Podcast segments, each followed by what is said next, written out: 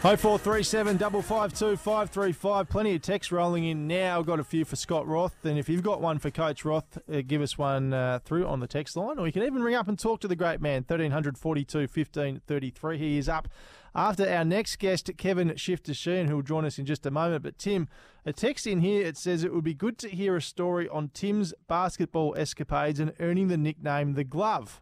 Stop texting in, please. Don't text it from your own phone. That's not me. But no, we can Well- uh, when we got it. If we got a couple of minutes, but we've got uh, Kevin on the line. But we'll get, I'm happy to tell you that story. Okay, I look From forward my- to that. Uh, I didn't have to bring out all my.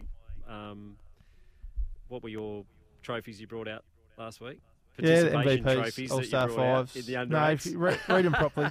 read them properly, please. We're gonna gonna take the PI double five. Let's straighten up because Award. a big, big week coming up for Tasmania's AFL draft hopes. With the AFL draft coming up this time next week, we'll have the first uh, of the ten picks come out uh, at Marvel Stadium, and one man that will be there and in, is in the thick of it as always is AFL draft superstar Kevin Sheehan, who's been good enough to join us on SEN Tassie Breakfast. G'day, Shifter. Uh, yes, good morning, uh, Brent. Tim, uh, thanks for having us on. Great to hear your voice, mate. This is a, such a busy time of year for you, so we appreciate you giving up a few minutes for us this morning. You've been involved, obviously, with the AFL's talent pathway for, for decades now. Is this the best Tasmanian draft class you've seen throughout your time, do you think? I think it might well be. I was going to look at that uh, for this week, actually, because, uh, well, if we're talking first night, there might be 25 or six choices. You've you've got a chance of getting, well, four, at least four, maybe four players in 26 or seven. Now, that might be as good as you've ever got. Uh, when it's been a, a purely national draft, way back at the start, only 38 years ago, we had uh, Alistair Lynch at choice 50. I think Matty Armstrong was in the 20s.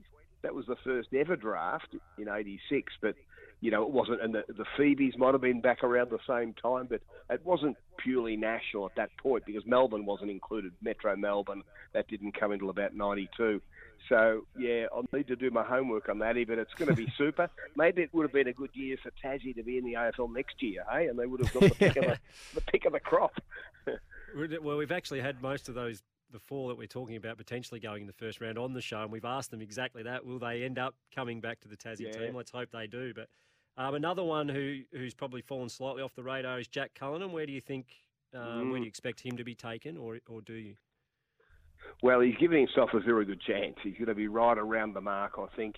It'll be a bit later on, um, uh, second night, and then you've got the rookie draft on the Wednesday. But he's such a smart small forward.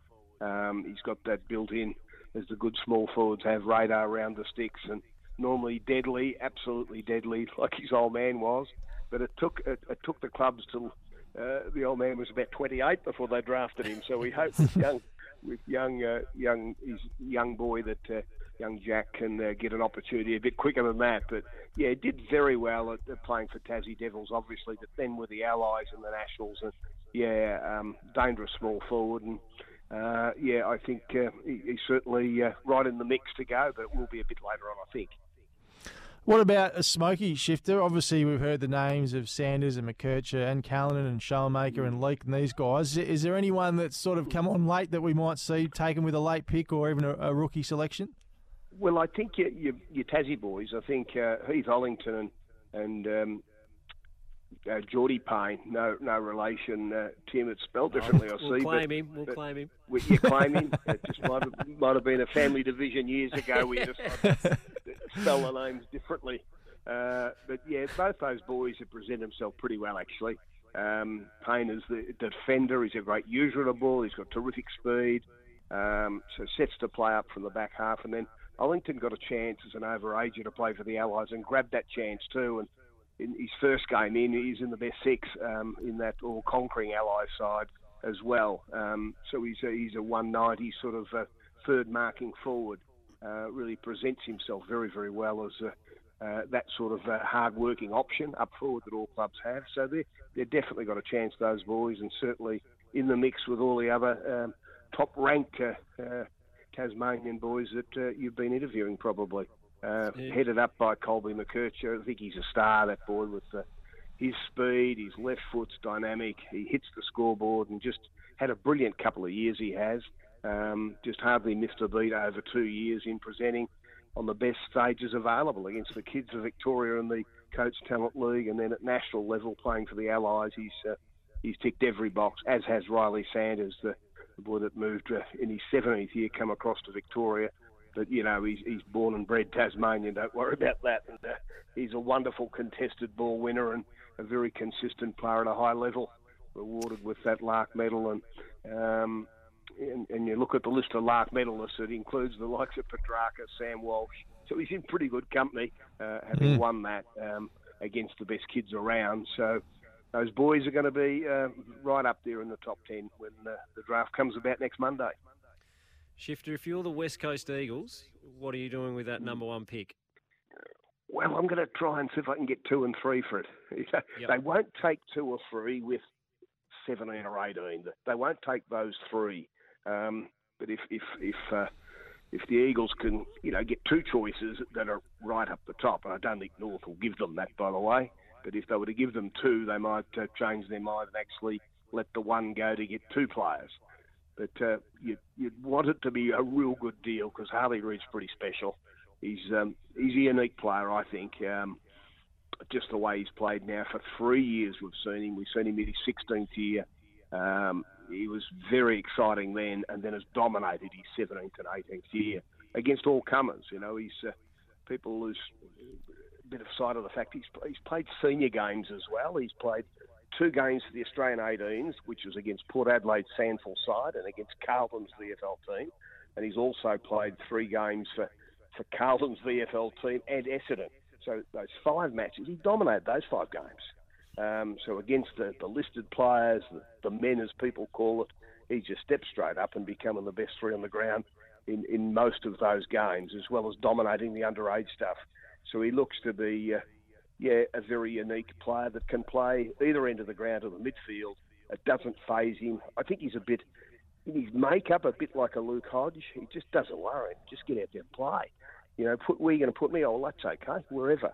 Um, he'll try and win the game if he's up forward for you. Uh, he's done that in some matches, or save it down the back with uh, big Leo Barry type marks. You know, it just he does some amazing things that make him a special talent, and that's why unless you're getting two about uh, at the top end of the draft, you're not going to you're not going to uh, sort of uh, lose that uh, brilliance of being able to get the best player in the land. Well, one more before we let you go, Shifter. Do you think any clubs would be nervous about drafting the Tassie boys this year due to concerns they might move back once we get our AFL team down here? Mm. Well, I don't think so. I think you you back your club and to say, look, it's a bit like the old, the age-old one of uh, not taking them out of, let's say, out of uh, Victoria because they might go home. You know, WA wouldn't take us; they want to go home. Look, most boys end up loving the club they go to and stay forever. You know, otherwise you'd never take Matthew Pavlich out of SA. They all said at the time, "Oh, you want to go home." Well, crikey, mm-hmm. the games record holder, you know, or Simon Black yep. coming out of WA and went to Brisbane, or Luke Power played 300 games. He went to Brisbane out of Victoria. So you you don't worry about the the one in fifteen that might return home. You just back yourself that your club will be that good. Uh, they'll become a leader of your club. They'll want to stay there. They'll be um, within three years will be a dominant player, and uh, you just have to back the culture of your club to, to retain them. Otherwise, you'll never you'll never pick accurately. You'll be overlooking people for all sorts of reasons, and just picking out of your local area. You know, and you, that's a dangerous thing to do. So uh, just back the culture of your club and your coaching staff that the local fall in love with your club and want to stay there.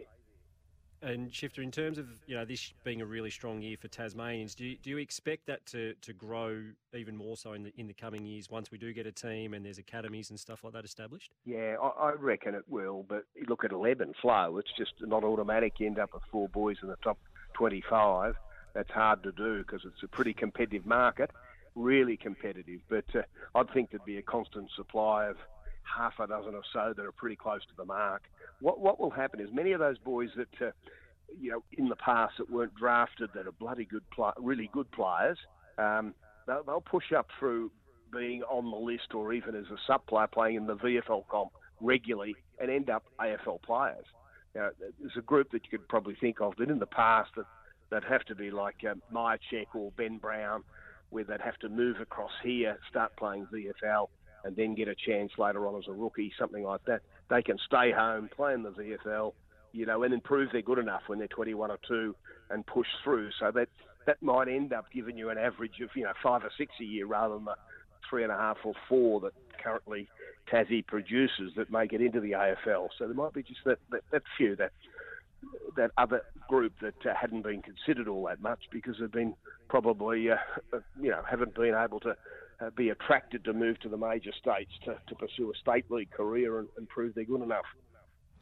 Shifter, enormous week coming up for yourself and everyone at the AFL. It's such an exciting time for these young players right across the country. Thanks so much for bringing us up to speed on SEN Tassie Breakfast this morning and enjoy the week ahead. We will do, and good luck to all the boys that are aspiring to get onto the AFL list. Uh, and it's an exciting group coming from over in Tas. Very nice. Thanks so much, Kevin Shifter-Sheen, for joining us on SEN Tassie Breakfast this morning. A couple of texts in here, Tim, before we go to the break. Uh, no, Timmy, you don't put stickers on a Ferrari. That's from Saf from Launceston. That's in relation to your tattoo, of course, that you'll be getting very, very soon. I'll kick your butt at basketball. One here from Tim Payne. So. Paney will kick Brent's, without say that word on radio, in any sport. So there you go. Uh, got a couple of questions in for Scott Roth as well. If you'd like to ask the Jack Jumpers coach a question, text us right now on 0437 552 535 because the great man joins us next here on SEN Tassie Breakfast.